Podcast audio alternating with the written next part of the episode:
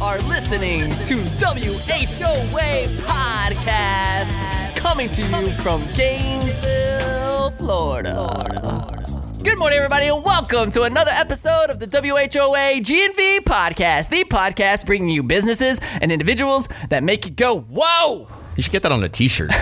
Dude, turn around, show everybody. T-shirts. Look at this. Stand up. Bringing you businesses and don't that make you go, whoa. Look at that. Isn't that cool? That is That's cool. a badass shirt. Mm-hmm. You guys, I'm your host, Colin Austin, and my co-host is the connoisseur of cu- There's too many C's. The connoisseur of cuisine, cultivator of culture, and captain of customer service, the savant of scooters himself, Michael Dees. I give you 10 points for making him trip up on that. That's good. Yeah, that was good. That's good. What's up, man? Not much, man. How are you this morning? I am excellent. Good. Good, good. Excited to roll with this episode. Um, here we are. We are recording on what day is what's today? September 17th is the day we're recording. This will go out on October 7th. But for us recording today, we are three games in to Gator Mm. football. yeah, this How, weekend. how are you feeling right now? This weekend just beat tough. Kentucky this Yeah, past we just beat. Kentucky. Hopefully, by the time this episode airs, we're what six and zero because we would, have just beat Six and oh. Auburn. Hopefully, Oof. The seventh, the seventh, yeah, we would have just beat Auburn. So hopefully we're 6 and 0. okay. We lost our quarterback this week. Yeah, it was tough. That was real tough. Uh, heartbreaks for him. Uh, you know, man up, man down, man down, man up. Uh, Kyle Trask came in. He he led us to victory. So we'll see uh, what Kyle Trask has got. But we're three and zero. The only way you can get to four and zero is if you're three and zero. So There you go. we'll uh, see what we got. Keep it rolling. Yeah. Well, dude, I want to make sure to do a couple of things really quick. One, I want to wish Rebecca a happy birthday. Yeah, twenty one. You guys don't understand, but Rebecca does so much to help us prepare for each episode of this podcast. She's on our team and she helps us get these show notes, keeps guests organized, and just just make sure that the podcast goes without a hitch. And she also writes these great intros for Michael that I have to pronounce. So there you go. So happy birthday, Rebecca. Thank you, Colin. She's 21 today. I was She's like, huh, 21. should we break out the liquor first I thing this morning? Like, what should, what should we do? Let's go. It's 21, baby. I'm sure And, there's rules and um, regulations against that. We might hear about later. going to class. she says she's going to class. yeah. You guys, we want to, uh, before we get started, make sure I want to give some love to our sponsors. You guys, this episode is brought to you by Joe and Joyce Reese's. They were on the podcast just a couple of weeks ago. They are from the Tee Shop, a local print shop that specializes in custom apparel and promotional products. They're Gainesville's one stop shop for custom apparel and more. They made these awesome shirts. So I've been promised that the by now the the shop is up. So at whoagnv.com. Okay. Actually, as of recording, it's not up. But Right. I've been promised that by the time the episode airs, it will be up. You can buy one of these T-shirts. All the money will go to funding the podcast and our production here. So thank you so much for your support there. Uh, make sure to find Joe and Joyce at the T Shops. Dot com that's t shops with an s dot com and on instagram at underscore the t t e e shop um you know that's it these are available and if you have trouble ordering online then just just message me direct on instagram i'll take care of you personally and make sure that you get the shirt of your choice but we have three different shir- three different shirts and um, they're super super comfy I love Dude, the they're so soft nice. tees. I love the soft tees. I always feel like they're a little bit like longer, and I'm a tall guy, so I feel like you know. Do I any work- fat people. Which one? Which? which Extra John? large. Which one are you gonna get? X size or which No, one? shirt? Oh, I'm getting all three, but Yeah. XL, XXL maybe. Send him that invoice later today. Let me make Yeah. a note. Send John I need invoice. Send John invoice. Cool. Yeah. Um, and the nonprofit shout out for today, you guys, Sun Country Sports is having their Howlapalooza 2019. It's going to benefit the March of Dimes and the Phoebe Louise Dooley Foundation. It's Sunday, October 20th from 3 to 6 p.m. at Sun Country Sports West. They're going to have food, drinks, um, including a beer garden for the adults, and games, hay rides, haunted houses, bounce houses, and like so much more. I feel like maybe I should like show up in my Deadpool costume. You should. I mean, Is we that, keep, we like, keep is that- hearing about you like doing it, and I feel like it never works out. My so I want see it. Deadpool costume is Done. legit. Legit. Yeah. Maybe I'll wear it on the show. I just it'd be tough to talk Oh, through the mask. yeah, Halloween show. Yeah, that'd be cool though. Anyway, anyway, so be sure to check them out. You can buy the tickets at the door or online in advance. So just go, uh, just go Google it, search it, find it. Um, but s- support our local nonprofits. And um, you guys, like, that's it. I'm ready to get into the show. And he's already commented in our in our like. Who's this John pre-roll. guy? Who's this John guy? We like. you guys, today on the show we have John Darr, the CEO of Darr Schackow Insurance Agency, one of my really good friends, somebody who's denied me about coming on the podcast at least a dozen times, and today he is finally here. John, welcome to the show, man. I'm so excited. I can't even tell you. Tell, please tell us how So- excited are you? So Tell yeah, us. so I, I told my wife, I said, "Hey, I'm going on the WHOA GNV podcast," and she's like, "What? What are you going on? What are you?" Oh, Colin, yeah, the one that I introduced. So every time uh, Colin and I are together, and the other day we had lunch, and, and my wife and, and kids were in the car, and I'm like, dude, you got to come meet my wife and kids. You were such a, it was like a famous person meeting my family. and they drove up in the car, and they're like, hey Colin, and then I'm and I'm like, you just met Colin Austin. I was so excited, and they're like, Dad, you are such a nerd. You're such a dork. You're such a nerd. Oh, which which one of your dogs So- the, the got the scooter? Courtney? Courtney. Yeah, Courtney got the scooter. Yeah. You're like so, and and you told Courtney when when we ran into like, oh, like take a take a take a selfie with all of us. Yeah, I- like, or a snap, like I was so Snapchat or yeah, something. I was And so she's like- excited. I'm like, Courtney, you get to meet the scooter king of, She was of like, the "Oh my God, world. Dad, stop." You get to put a style, you know. And she was like, Oh, Dad, holy moly, Dad, really? Yeah. And so, but my kids do that to me all the time Your family's really sweet. They're great. They are wonderful that they put up with my crazy antics and stuff. But they're So uh, why why did it take you this long to get on the show? So the story is the real story is that when the, when the podcast started, Colin called me and he says, "Hey, you know, we want you to be on the podcast." And I'm like, "Dude, I'd I'd love it. I'd be honored to be on the podcast." And uh, so he gave me a date. He says, "Okay, here's the date." And I was out of town and I couldn't do it. And um, and Uh-huh. he's like, Sure. all right, well, um, okay, we'll just move on." And that was like. 150 episodes ago or whatever. it was a long time Dude, ago. this is episode. What episode are we on? yeah, what episode is this? 74. So it was 72 Two and a half episodes ago. and uh, and then he never asked me again. And and I watch all the episodes and I, and all these awesome friends of mine that have been the episodes, James Bates and John Spence and Tim Broom and and Mitch Glazer and and Not the who's who. and and yeah, and uh, it's just.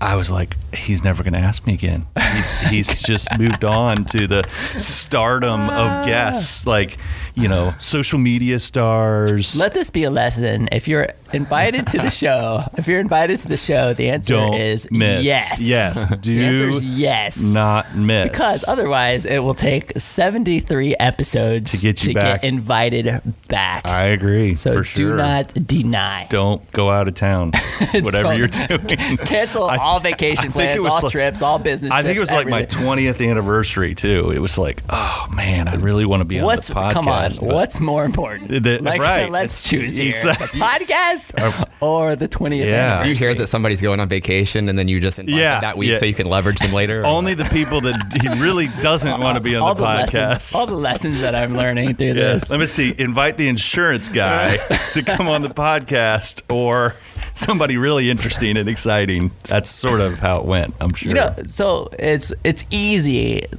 It's easy to lay it off. It's like, oh, the the insurance guy, yeah. right? But dude, I have been fascinated by you and your business since since I've gotten to know you.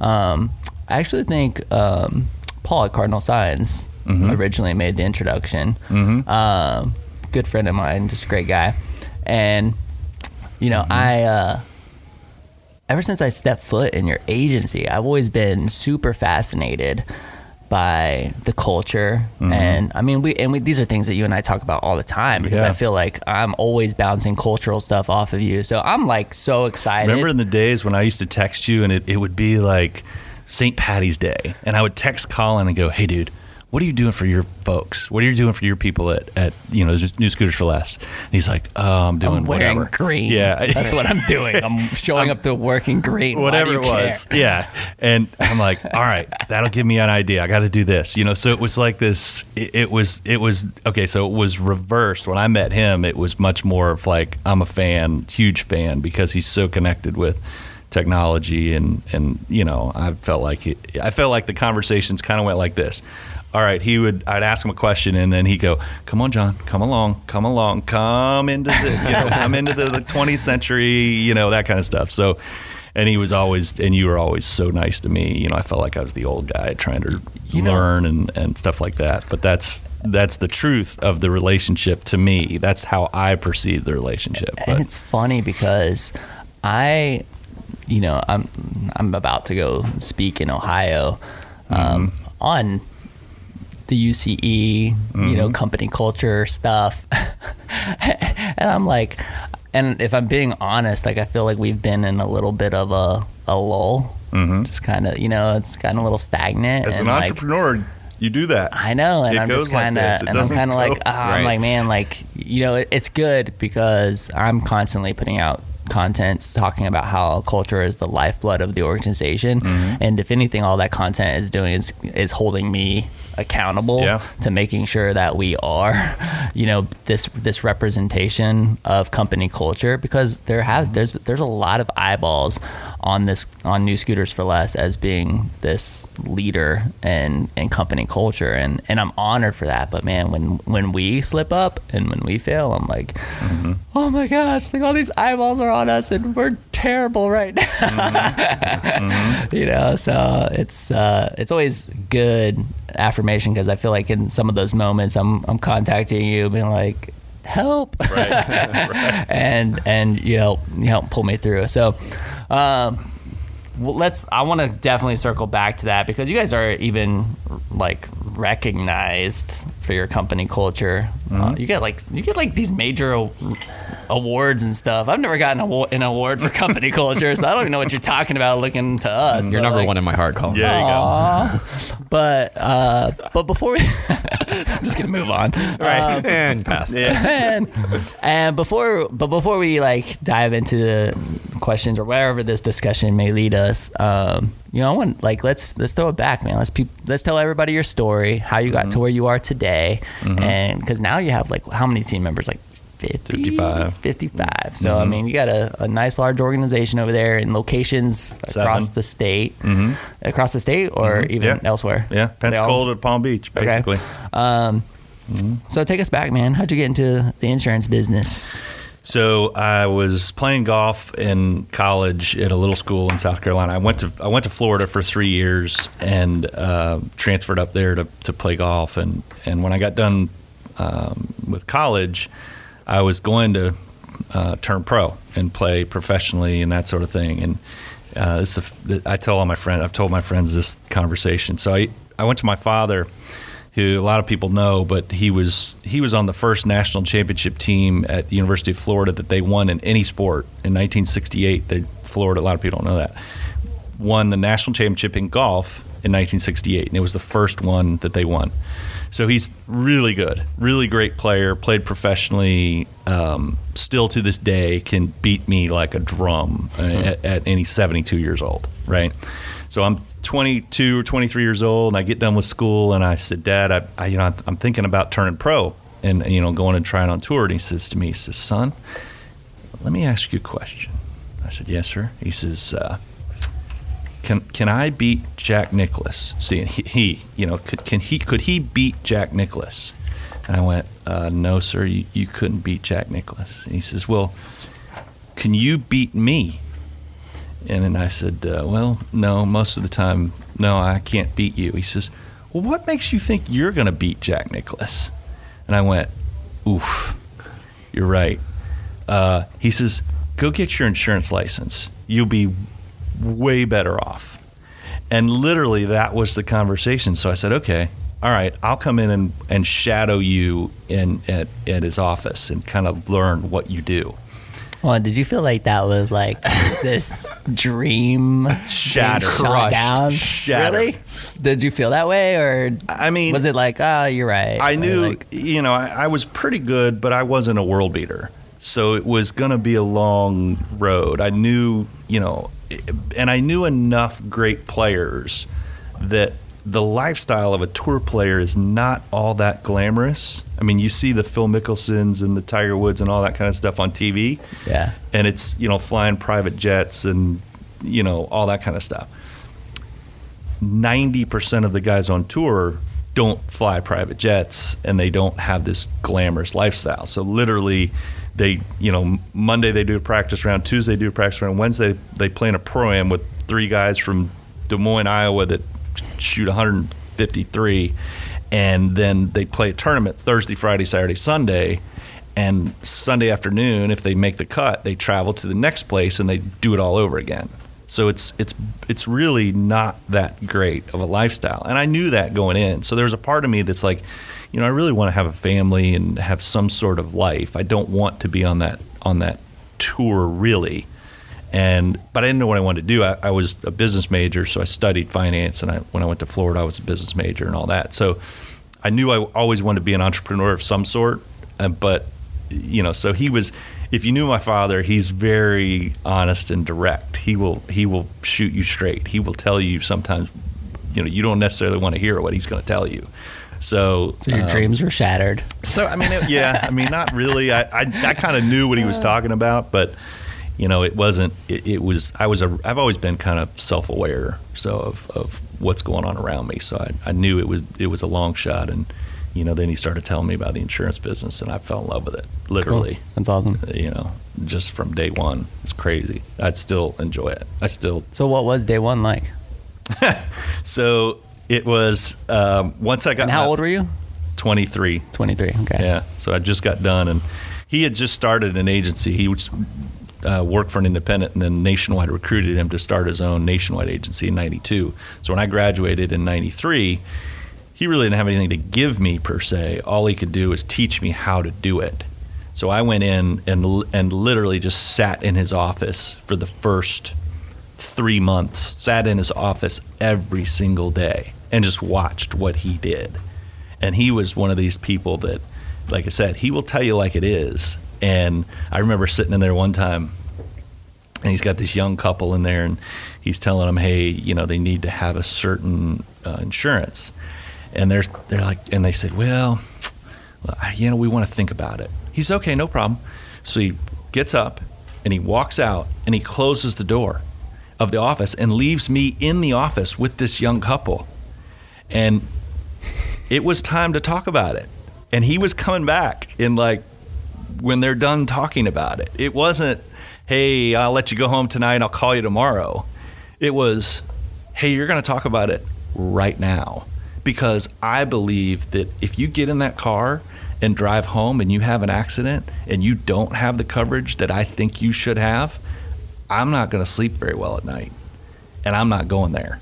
He's like, yes, works for me. No works for me. Maybe doesn't work and it was so awkward because I'm sitting in I'm 23 years old and I'm sitting in this room with this young couple and they got to talk about it you know because he just left the room and closed the door. And I'm like oof. This is really weird. But that's how I learned. That's how I learned you know he just did his thing and I and I um, sat there and watched and and just you know observed what he did every day so that's kind of at first So did they get the insurance? Oh, yeah. there was oh yeah. There was lots of times when he was I mean, he just he wanted an answer one of the one way or the other. He Yeah. didn't, you know, you can turn him down. I mean, he didn't close every single one for sure. But he believed in his uh, um, advice so strongly that he believed he's like, look, you you're putting your family at risk getting in that car and driving home yeah. If you don't have the right stuff, you're, you, and I'm not going to be the guy that didn't advise you on the right stuff. And you know, I don't want to be that guy that you drove home, got in an accident, and you don't have the right coverage, and and I'm not. It's not me. So, you know, I learned that, and I'm very passionate about that. Trying to, you know, re- just trying to go through the process and help people understand, hey, it's important. And right now, people could care less about what's on their insurance. It's Yeah. it's just Geico's made it save fifteen percent, save fifteen percent, save, and it's it's sad because we see stuff all the time where people get in accidents and they don't have a clue as to what they bought, and it's because their a- they don't have an agent. Number one, typically, but if they do, their agent didn't ask them the question or didn't try to help them through the process. But anyway, that's I still remember my first client. I still have my first client. To uh, um, her name was Susan, and um, she was about at the time probably 24. She's just graduated, and she comes in with a. You remember a Mitsubishi 3000 GT? Mm-hmm. You remember that car? Okay, so she dri- she drives up in a brand new Mitsubishi 3000 GT, and she walks in and she's like, "Okay, I need to get insurance." And I don't even remember how she found us because our office was on 43rd Street, which is not close to where most students live. She might have had an apartment up there or something. I don't know, but she came in and I'm, you know, in those days I'm typing on the computer trying to get a, a price and all that, and and I show her. I said, okay, here's how much it's going to be. She says, okay. And I went, oh, okay, my first sale. No, no idea what I was doing. so that easy? and, and it was like, yeah, and it was that it was that easy. But um, you know, it's been it's it's been a real treat and a pleasure to be in the industry I'm in. And I know people think, oh, this guy's crazy. He's how do you like insurance as much as you do? Yeah, insurance is boring, bro. It's really boring. it is really boring. Um, but it's about people. I All right. mean, So real quick. So how how long were you working with your dad before you kind of So 14 years. over so he years. retired in 2008. And this is another great story of the day that he retired. So at the end, when 2000, he knew he was going to sell the agency to me and retire at the end. So he, we used his, we, he really didn't even have an office. He wasn't coming in a whole lot. So I, I set up a little, uh, a a little desk next to my desk in my office so that when he came in, he hated computers, first of all. He thought they were a fad and they were going away. he loved Wrong. Wrong. Yeah. Sorry, Dad. Um, he loved face to face. He loved people. He loved engaging with people, and you know that kind of stuff. So comes in one day, and we had taken his keyboard. Somebody else's keyboard broke, so I unplugged his keyboard and I took it to to this whoever's you know needed a keyboard. And he comes in and he sits down and he goes, uh, "Where's the keyboard?" And I said, "Well." Dad, you know, now you just talk to computers. You don't actually need to like type anything, you know? And he's like, "Oh, okay. All right. Um computer on." and I'm going, "Uh-oh." he believes me. he, he believes me. computer on. Hey, this thing's not working. I went, "Uh, I'm just kidding, Dad. It doesn't work that way. He's like, okay, I quit. huh? what do you mean you quit? I quit. I retire. It's been the number one biggest mistake I made in my 26 year career. I just had my number one salesman walk out the door. He was still producing tons of business. what, business. just because of a joke? Yeah, he's like, "All right, I quit. I'm not coming back." And he didn't. He didn't come back.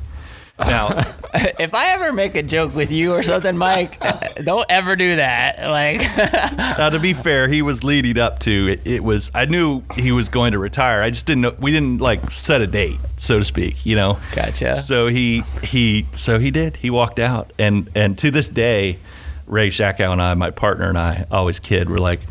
So if I come in one day and my keyboard's missing, right? That's a sign. That's sign. He's like, It's time for you to so move we- on. Yeah, we joke around, but um, but yeah, that's that's that's uh, that's so when he retired, um, we transitioned to we were nationwide captive agents at the time, so I transitioned into this program with Nationwide that was supposed to last three years, and eight months into that program, Nationwide decided to make us all independent agents.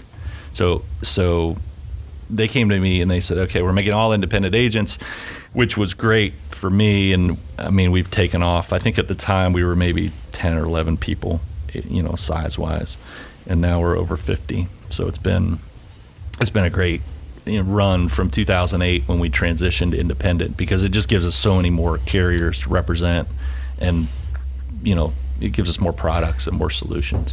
Does your dad have an Alexa or Google Home or anything now? I just have to know so you can talk to it. He not only.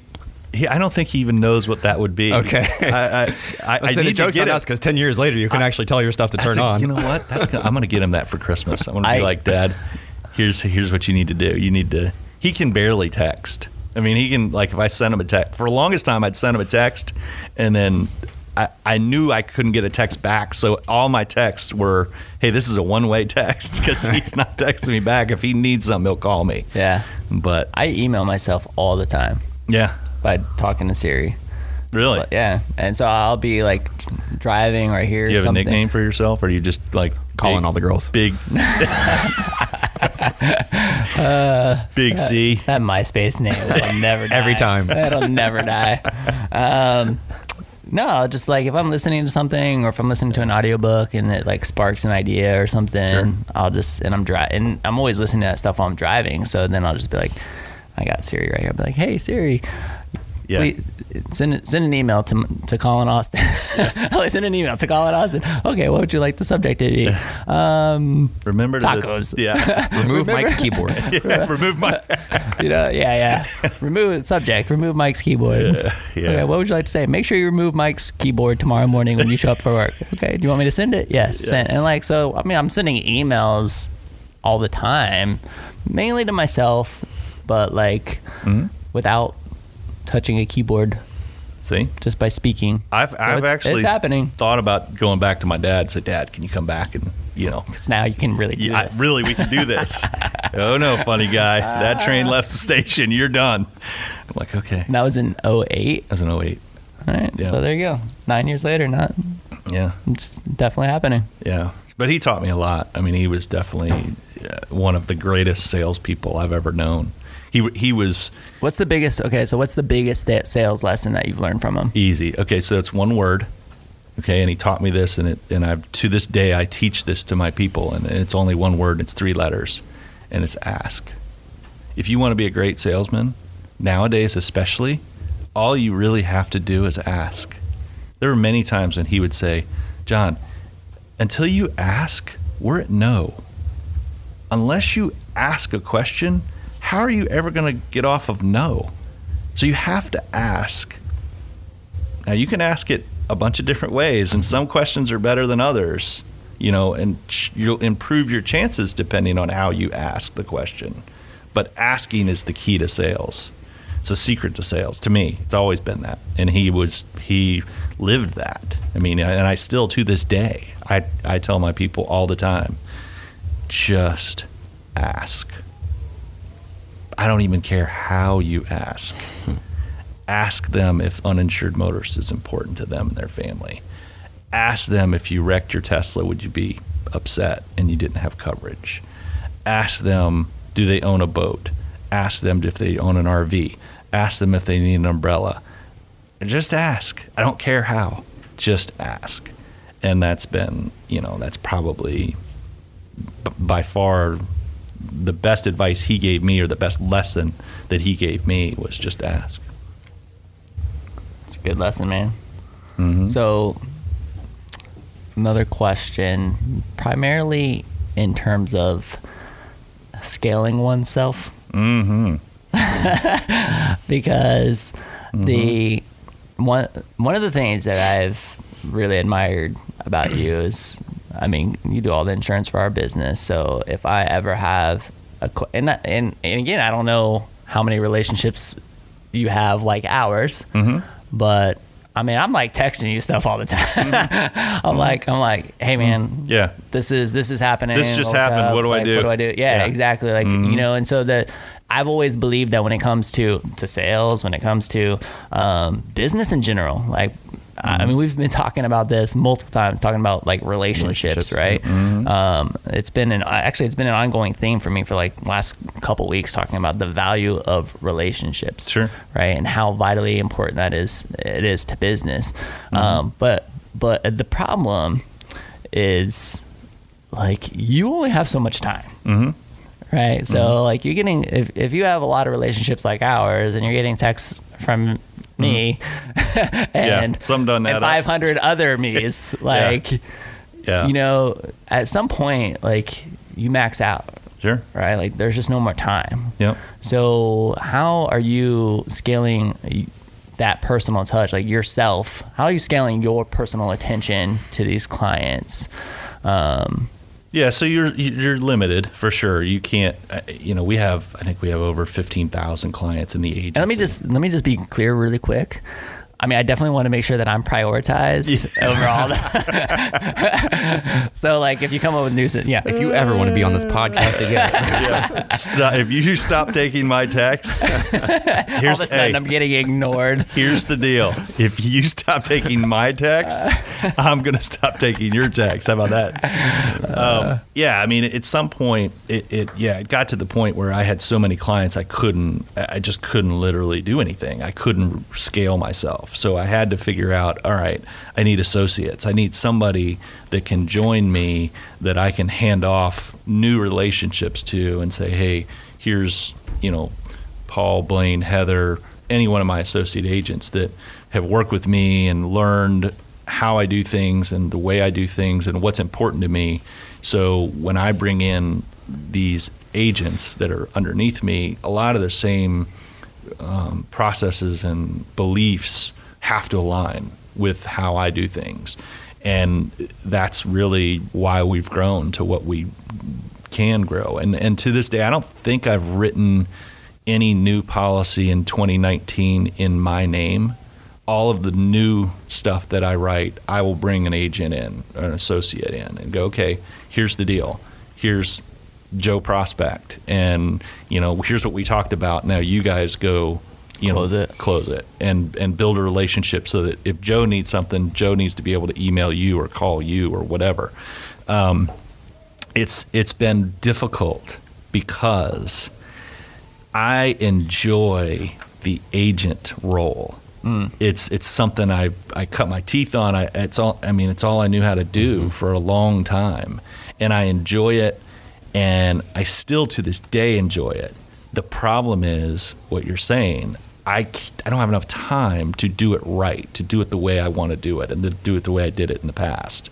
So I have to have these other folks come in and help me and train them and teach them. And you know that's been that's the only and it's hard because you know I want to jump in there and write policies because that's what I did for you know what 20 years. Um, but now I can't do it. It's not fair to the customers because I just don't have the time to do it and I'm not bringing them as much value as I did before because I'm not in the trenches like I was so that's why I learned long ago my people are vitally important. They are the number one in my list of things. And it's not necessarily my, my customers. And that's really a hard thing to say. And a lot of people are going to be surprised by that. My people, my employees, are more important than my customers. Because if I have customers, but I don't have an employee or a team of people that understand and believe the same things that I believe, the customer's going to suffer because I can't possibly do it all myself. So I believe that your employees and your team and your culture is so much more important than the rest of things. Me too, That's why we hit it off years ago. Mike. You too. Yeah, 100%. I'm totally on board. But to, to that point too, I mean, I think that I mean, I've I've known you for 15 years and I've studied under you and I think it's that same kind of thing. You find people that that are like you and that identify and, and find value in the same core of beliefs that you do and it makes that kind of stuff easy. Easier, as easy as it can be. There's a trend right now in the insurance business that they go out and they get these agents that sell, sell, sell. And then as soon as they sell the policy, they go to this 800 service number and, you know, Timbuktu, wherever. Right. I just I don't believe that. I don't believe that's what really people want. But Because you're not building the relationship. Exactly. If I'm your agent, like Colin said, he texted me. Now I might not do dig the ditch, so to speak. Like if he calls me and says, "Hey, we bought a building" or whatever, I might not actually do the change on the policy, but he and I are communicating. Hey, I bought this building. It's whatever it is, you know, whatever the details are, and then I go to my staff and go, "Okay, here's what we need to do. This policy." Da da da da da. But because of your attention to the relationship, like you, the the what those other places won't do is three days later follow up. Uh, You know, because you always text me back saying, "Hey, I just want to make sure that everything went smoothly." Yep. You know, is there anything else that they, you know what I mean? And Yep. like you're you're not getting that with, you know, in one of those other scenarios. typically not, and the industry is pushing more that Towards that direction? Yeah, because it's more profitable. I'm not the most profitable agency on the planet, but I believe that we win awards and we have grown exponentially because we're the best at people, at best at relationships, at the best at being there. You know, when when people need us. I had a text yesterday. a friend of mine texted me and said, "Hey, my son just got in an accident. What do I do?" You know, and I called her back and said, "Hey, here's what we need to do. Let me call him. Let me talk to him. You know, that kind of thing." I don't think she's getting that from an 800 number. You know, and Right. that's and that's when you need to be there for your customers is, is when that kind of stuff happens. It's a you know, it's a 5-minute phone call. It's not like it's you know, 4-hour surgery. It's hey, I can help you. Here's what here's what this is going to look like and we're going to walk you through the process and it makes people feel better. So it's like growing a you know big time agency with a small time well, small town feel like Absolutely. you know so you Absolutely. know now you're at 55 people I mean how how do you maintain control I guess Mm-hmm. the the culture with that I mean dude like we it took like t- 20 people and I'm like uh oh. you know, like some, something happens, like uh oh, like you know, you recognize a, a poor fit, um, you know, something Sure. that can make it tough sometimes. I mean, you know, like I strangely have aspirations to run a team of 100s Mhm. Um, know that I can't do that right now because I feel like I'd just be terrible at um, but that's why I'm so fascinated. That's, that's why I want to learn learn this stuff because I think you know scaling and and growing culture is is the most important thing. And sure. and I, you know, the the one thing that I constantly talk about and and well and just think about is like it's it takes forever to build a healthy culture. Like it takes a long time. It's a, an ongoing. It's an like ongoing investment all the time. I mean, we've been working on this culture for 15 years, Mm-hmm.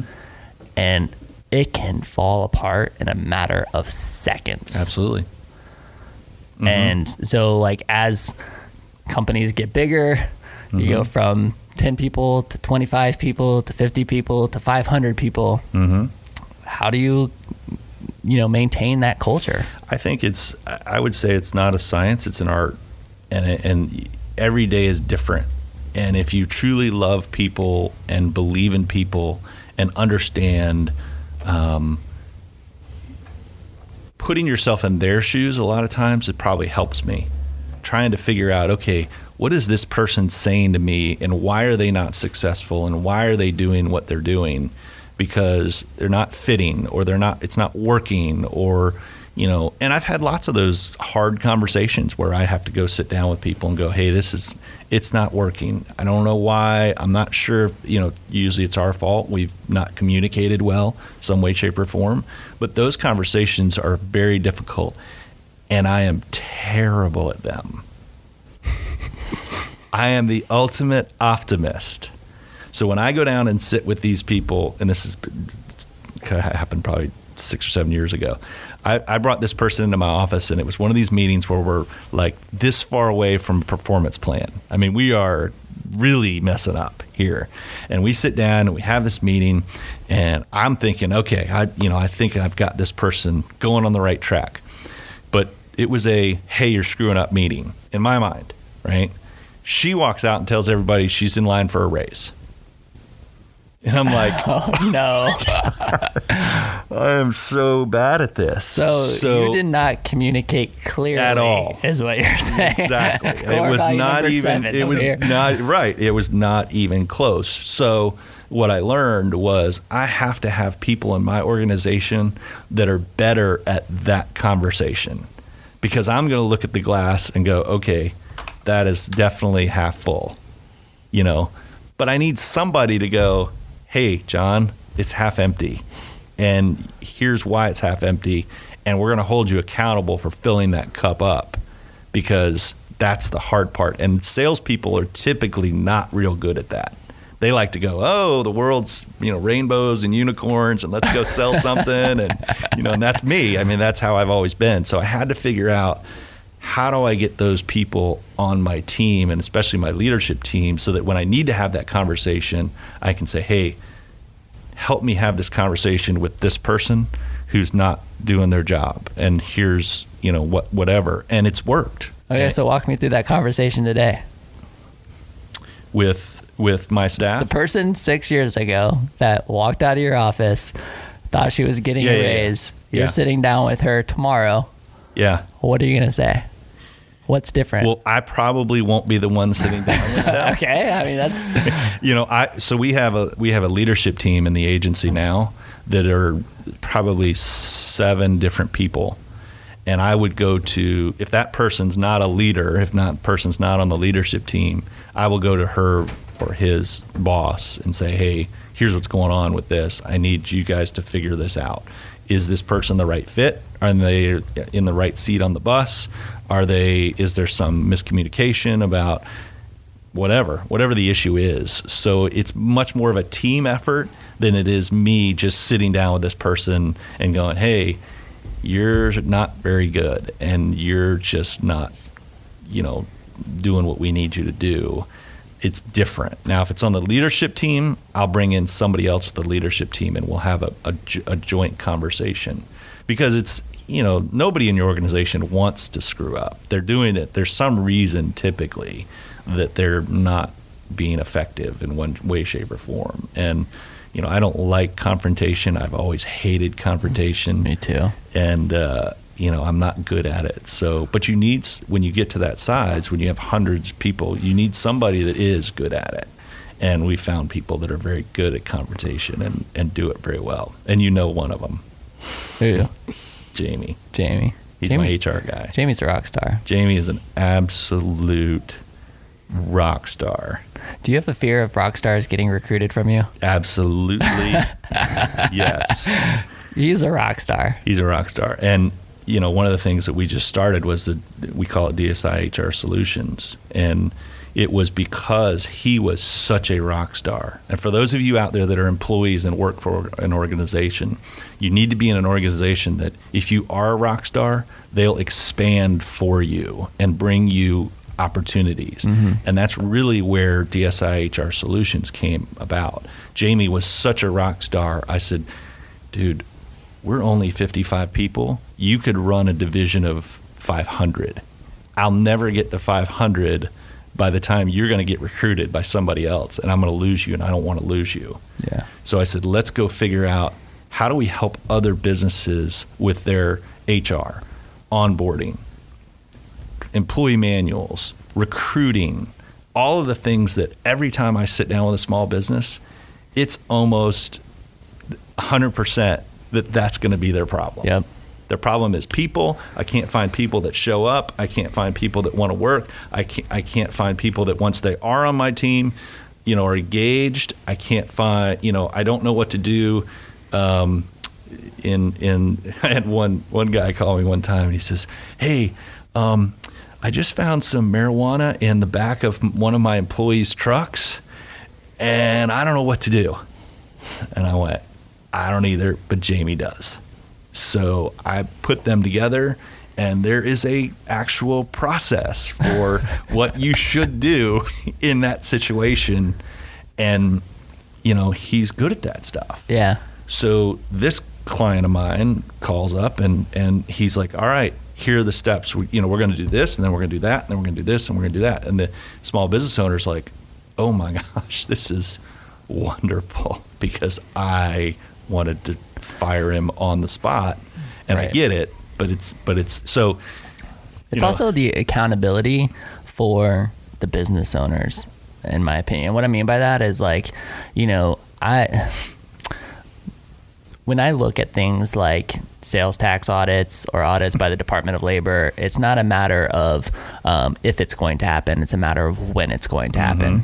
yeah, So like for me, I'm like, all right, like I just want to make sure that all my the stuff that I absolutely like we let's be honest, no entrepreneur on the face of the planet gets in business to deal a with sales tax I nines, W fours, Yep. sales tax. Like we don't get in business Nope. for this stuff Nope. ever, Nope. right? We get in business because we have this purpose that we know that we're meant to fulfill Yep. on the planet Earth, Yep. right? Like that's why we get in business, and that's not it. and that's definitely not it. But these are the things that come with the territory, and so for to be able to just hand them off to Jamie, Right. like here you go, buddy. Here, yeah. Like, you know, I mean, but that's but that's really it for us. Like, I mean, he's just been a tremendous help in trying to make sure that everything is sound Mm-hmm. and that we have all of our ducks in a row. So when that when those that time comes, we're prepared. Mm-hmm. Yeah. We're ready. Um, but like, uh, it's it's definitely awesome to be able to run through those scenarios, if you will, and you know make sure.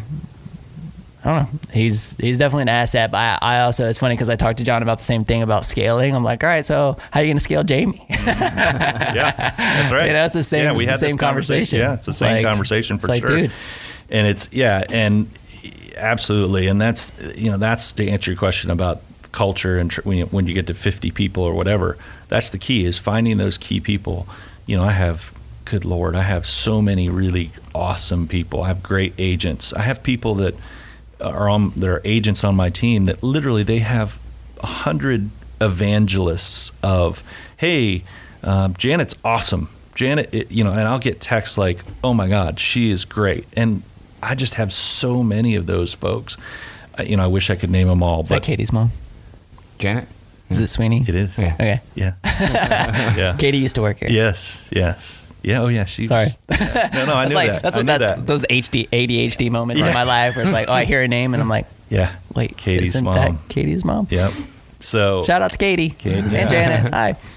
So you know, and I've got a whole bunch of people like that, and it makes it makes running the organization so much easier when you've got people like that that are, you know, are willing and they get it and they they're willing to go the extra mile for your customer and they and they're and they're willing to learn from you. I mean, that's the other part of it. It's amazing to me is, you know, I still work with them almost every day where they're they'll ask me a question and go, "Hey, this client's got this going on. What do you think?" and I'll sit there and say, okay, well, here's what I would do, or here's my, you know, whatever, here's how I can help them, and that's how you scale it. Is, you know, those those type of situations, but it starts with people. Period. You got to have the right people, and they have to be on board, and they have to be engaged, and you know, and and that's I'm very thankful for that, for sure.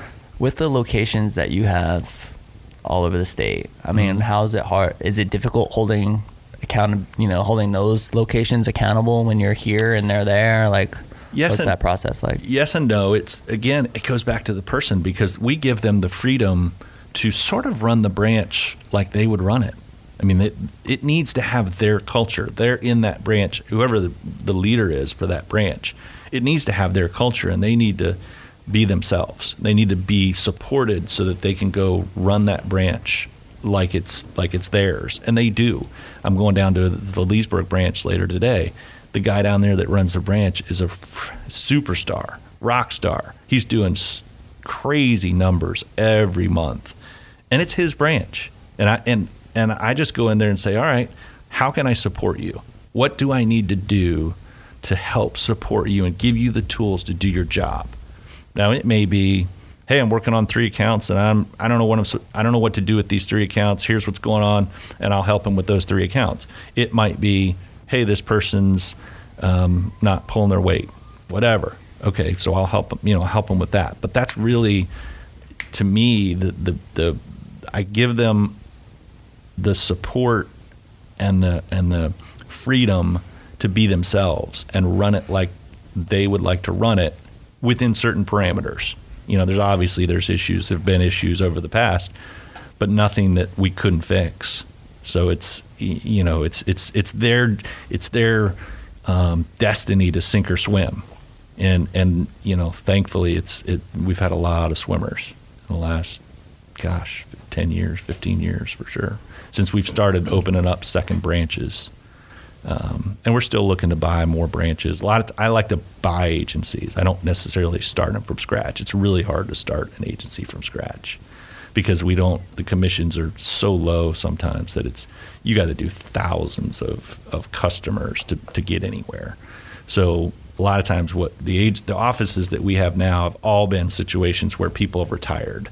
So people have gotten to the age where they're like, "Hey, I need to hand somebody the keys." Great, I, they hand us the keys. We buy it from them, and then we bring in. We try to bring in the the the new blood or the or the younger, maybe an up and coming guy or, or or lady that can run that branch and feel like, okay, I've got this book of clients that I just need to reach out to and try to build those relationships, and that's sort of the the business model of how we do what we do um, and Leesburg. He's been down there ten years now, and he's really just now he's got his momentum and his groove, and he's and uh, he's doing great. It's cool, man.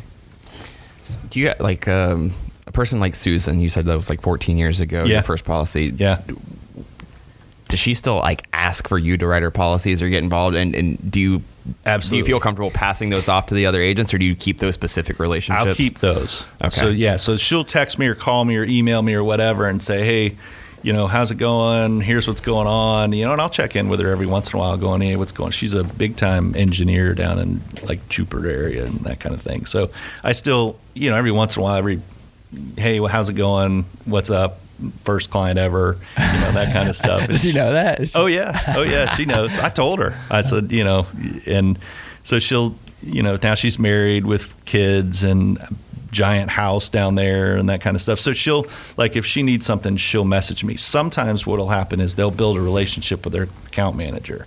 So they basically will will know that yeah, they could text me or email me, mm-hmm. but they'll have an account manager agent person that is a lot of the communication. I you know. definitely think that's one of the hardest things, and I know you've dealt with it too, where you do build those relationships, but you've moved on into a position in the organization where you're trying to both empower people, where we talked about scaling time, mm-hmm. and those people walk in and they only want to talk to you. Yep. Mm-hmm. And you have the option in that moment. Do you do you follow you know your your protocol now that you set up, and do you pass that person off, or do you try to handle it?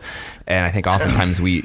If we ever do find ourselves back on the front lines, we have the tendency to to want to jump in and help those situations and not staying disciplined to the structure. I think you have to be self-aware enough to, to and, and have the conversation with these clients that you're probably not the best guy to help them anymore. You know, maybe you were at one point mm-hmm. with I don't know what you're talking about, scooter stuff or whatever. But at some point you go, hey, you know what? This person's really the better person to handle your issue. Now, if you have a problem, by all means, come to me and I'll solve the problem. But this person does this all day, every day, and knows how to do it and can solve your problem. And if you have that conversation with people, I think early it makes it much easier. And they go, okay, great. I know I can. I know I can talk to Mike, but I'm going to talk to Joe about an oil change, whatever. Sure. You know, you know what I mm-hmm. mean? So that's what I try to do early on in the conversation. Yes, you can always call me, but understand. And it's amazing people understand that. I mean, they, they just get it. Uh, You know, that when they see the size of an agency, I want them to have that small town experience. So I got to put them with somebody that is doesn't have 15,000 clients. You know, they still know what they're doing, but they still have the ability to provide the experience, the customer experience that they deserve without talking to me. I definitely like that perspective. I know that's always one, been one of my struggles is, is when to when to delegate back, but also feel like you know you've got that relationship with somebody, so you want to you Took want to me handle it. forever to learn that. And I also do things like Took me forever. in the essence of speed. Uh, you know, so you, I mean, even this weekend's a good example. Um, you know, we're getting emails, sales emails on Sunday. Mhm. Like, my team ain't answering them. it's Sunday. We closed. Right. you know, and and like not that. And don't get me wrong. Like Mike, you know, there's definitely some core people who if they they see it, they'll they'll Yeah, jump on jump it. in, sure. Um, but overall, in terms of our normal, you know, sales team and stuff, uh, dealerships here they don't have they don't even have access to that email over the weekend, so they're not seeing it. Right, they don't even see it. Um, you know, but but it comes through to my computer, so so I answer it. Mm-hmm. right, and then it becomes a back and forth Mm-hmm. conversations, like eight eight emails back and forth on a Sunday. Um, which is fine, but like you know, it's like I I start something, and then it gets into Monday, and and then finally like, you know, I ended up laying it off and said, hey, said great, like sales team, you know, Take it from here. uh, like I'm I'm copying my sales team in. Yeah. I'm gonna let them take it from here. Yeah. Um, you know, they can definitely look up the value of that. Somebody wanted to trade in a scooter towards another one. They can look up the value on that Yeah. uh, tomorrow when they get in, or you know, this morning when they get in and get back to you and, and Yeah. that kind of thing. But but sometimes it can it can it can be difficult because they've already like established that connection. If they know, I think here's the thing too though, and you can if they know you're the owner. Mm-hmm. I feel like that comes with a little bit of I don't know what's what's the word I'm, I'm it, I think it's just harder if you're the owner because they know that Harder on them or harder on I you? think on me because what, what I what I mean let me just try to explain it maybe it'll make sense because half the stuff I say on this podcast doesn't make sense Not true. Uh, you know, look, people just know that the owner is going to be able to get it done. Mm. Right? They, they know that this person has the end all decision making power on, on anything. Yeah. Um, so it's just easier to, to get that. I mean, how many people, how many people, and I'm, and I'm not like trying to throw down on customers or anything, but I can tell you, like, there's a lot of customers that come in and they say, I just want to speak to the owner. Mm-hmm. Or, I mean, sometimes a manager. I just want to speak to a manager. I want to speak to the owner. Mm-hmm. Okay. And we walk out there, say, Hey, how's it going? What can we do for you? And they ask they ask a question or they have a problem or something happens and absolutely take care of it. But literally anybody but could have. anybody could have taken like literally anybody in the dealership could have taken care of that problem. Mm-hmm. And again, and sometimes like the the team the team will come say like This guy wants to talk this, to this guy owner. wants to talk to you about this. This is what Mm-hmm. they're asking, and I, you know, and I know like they can absolutely handle it themselves, but Mm-hmm. for whatever reason, they want to talk to the owner. Mm-hmm. And that's a hard thing to get past. Like I, I, I've had a difficulty training customers uh, to let them know that like anybody in our dealership can handle anything. I would say 95% of the cases Mm-hmm. or scenarios or whatever it is, anybody on the team can handle. Isn't entrepreneurship beautiful? what's the what's the solution? Like, I think. I mean, m- my feedback would be again, um, try to be as clear up front as you can without, like, like you're saying, throwing down on them. You can't. yeah, I mean, you can't I, throw down. on Obviously. I handle it like super. Oh, like yeah, no Yeah. problem. Happy to help. I Like, would- smile on the face, but in the you're in the back of your mind, you're like, man, like anybody could have handled this, and we're gonna have a difficult time scaling if I have to handle every single thing from every single customer. Sure. And I would again maybe do a couple things. Self-deprecation is is is a very uh, amazing tool. It's okay to tell that customer, "Hey, look, I'm the owner. I get it, but I'm not the best one to handle this situation. I'm not the guy that's going to handle the forms or whatever you've got to fill out or get you an answer to your question as good as Susie will. Whatever. Literally, I'm the owner. I know nothing. Right. I mean, but you have to, you know, and and maybe you even phrase it in the form of a question. You know, what if I what what if we called um, Jeff Bezos at Amazon and asked him and asked him a question like, "Hey, uh, when's my item going to be here?" He doesn't know. He has no idea. I wouldn't phrase it that way to the customer. Right. but hey, you know, I would early on, as best you can, say, what if I told you that Susie is a much better person on my team to help you. Yes, I'm an owner. I'm here, but I got to go run the business and make sure that Susie has all the answers for you and has the best answers for you. Hey, Susie, here's Bob. You guys go do your thing. You know, and, and, and Susie will give you a great experience. So, I mean, that's that's the only way you can handle it because Yeah.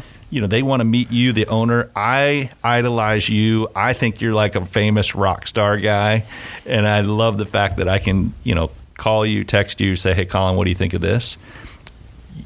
A lot of what you do here is because of that that the social media you know your exposure out there they want to you, you become this sort of famous person. They don't i don't think they really want you to sell them a scooter although some of them i'm sure Oh, I love that part. pull and tug but you have to yeah you have to be good enough at communicating hey this is not what you want me doing for you right now Yeah. No, I mean, I, You know I I, love that one. Like the part that, you know, mom, mom down in Miami sees a vlog. Mm-hmm. It's April. They they end up buying a scooter in August. They they come Mm-hmm. in and they say, "Hey, is Colin here?" Like we like we saw one of the the vlogs and we just wanted to introduce ourselves. Mm-hmm. so you have to be really I love good at that part. right you have to be really good at going hey how's it going gotta go Yeah. Right. and I love that. And Yeah. you know that that part's fun.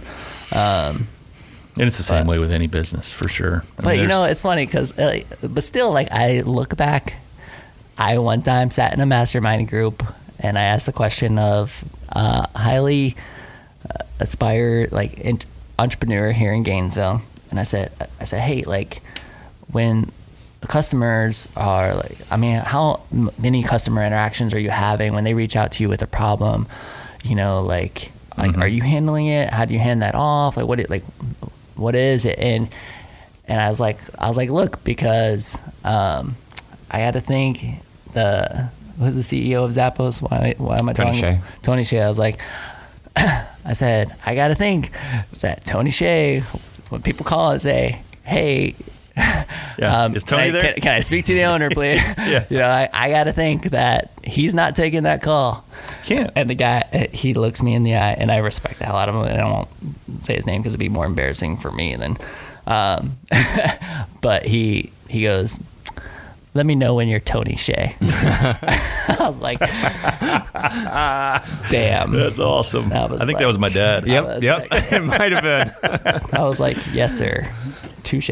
yeah yeah so you can't you can't freight you can't communicate to them hey i'm too busy that's not an option Yeah. it really and and you know like i said i think they just want to meet you is really what they want to do but you have to communicate to them hey this person's a better fit for what we're trying to get done here Yeah. Is there ever anything that falls specifically through the cracks that you you feel like you're the one that has to handle it on in in from like, a client like cu- client customer specific perspective? client yeah. or in general or both Uh, a specific so, client. so everything is my fault right?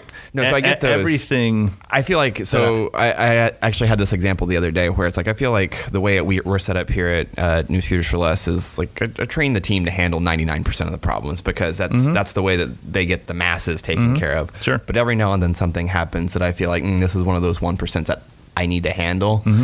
But it's tough to get my team trained to the point where they, they know to kick that back without trying to handle it themselves, right? Mm-hmm. So so my question is, do you ever feel like there's one of those situations where like, no, this is actually a, a me thing, I, like I, I mm-hmm. need to get, and how how does that get communicated, and how do you handle those? Yes, absolutely. There are those situations, and I, you know, hopefully there's not that many of them. But when it does happen, I just dive right in and and try to solve whatever the issue is that that I have. Most of the time, it's between two employees. Mm. So this employee thinks this employee is not being nice, or whatever the situation mm. may. You know, this person didn't do their job, or whatever as much as I hate doing that, I try to jump in as best I can. And I go, hey, let's let's all get in a room and get through this and, and try to figure it out. And there have been times that we couldn't figure it out. And I had to make that tough decision where we go, okay, here's here, I feel like it's this person's fault and that's a not a fun conversation. And how do we learn from this? You know, I try I always try to go, hey, you made the mistake. I get it. I make mistakes. Nobody's perfect. How do we not make that mistake again? Let's make sure that we don't make that mistake again. And you know, and that's that's typically how I would try to do it is to jump in and and I'm not an expert at that. Confrontation. Yeah, I'm not an expert. man. Those, those are tough. It's hard. Those are tough. Well, this has been great, man. Thanks so much for coming on. My pleasure. I'm so excited to be able to do this. Yeah, it was. It's good. It's interesting. It's. I mean, and, it, and it's tough. Like I think I'm gonna consistent, like continuously, you know, pick your brain on company culture. I mean, what was the what was the award that you guys you guys have been recognized for this thing a couple different times, Yeah, we, right? best we won two awards, best places to work in 2018 by two organizations. One was Florida Trend, and then one was Business Insurance Insider magazine. Um, so we for the last two years running, we won the Florida Trend award and this other award. Um, the other award, we were actually the highest ranked um, of all the surveys that I got back. We were number one. We we ranked the highest, which is just you know humbling to me. I, I am so thankful and so grateful for every single person on my team. I can't even tell you how lucky I am to have some of these people are ridiculously smart and amazing people. Yeah. And I'm, you know, Well, mad props Makes to my you, job man. easy. Mm-hmm. Mad props to you because I know it's incredibly, incredibly difficult to establish and continue to to build such a healthy company culture. And Well, on behalf of all of the Gainesville local businesses, I want to say thank you to you guys because this podcast is a true resource. And I hope that more businesses understand and get to know Colin and what your team does because you're it's not a profitable venture. You're doing this for the good of community and the good of, you know, Gainesville. I think one day it's going to be very popular and if you get a chance to go on the podcast out there, don't mess up.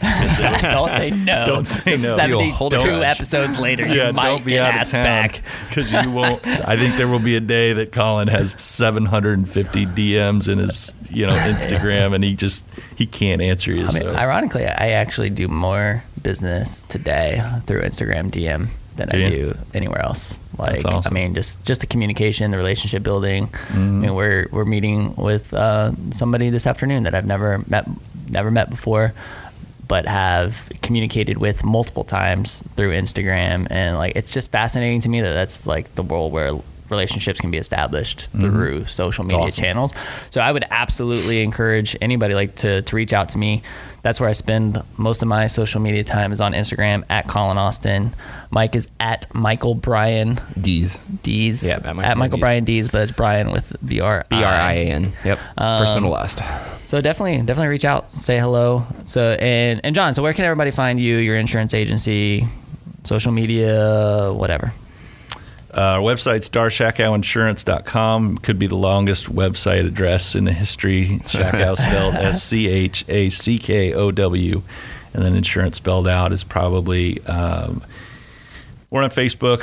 Um, I don't know the handle for Facebook. I probably should. We're actually on Instagram, Twitter, that kind of stuff. Uh, my email is jdarr at darrschackowinsurance.com. Feel free if anybody wants to email me. I'll be, out, you know, I get hundreds of emails a day, which is, which is, you know, I plow through them. Um, but yeah, phone number 352 338 0552 is our phone number. So reach out if we can help you in any way. We'd love to. Awesome. Fantastic. Well, man, thanks so much for being such a great representative of what company culture should be like for me and for other businesses out there. It was awesome having you on the show. Gainesville World. This is the WHOA GNV podcast, the podcast bringing you businesses and individuals that make you go, whoa. Give me a whoa. Whoa. So weak. Whoa. Whoa. We will see you later. Bye.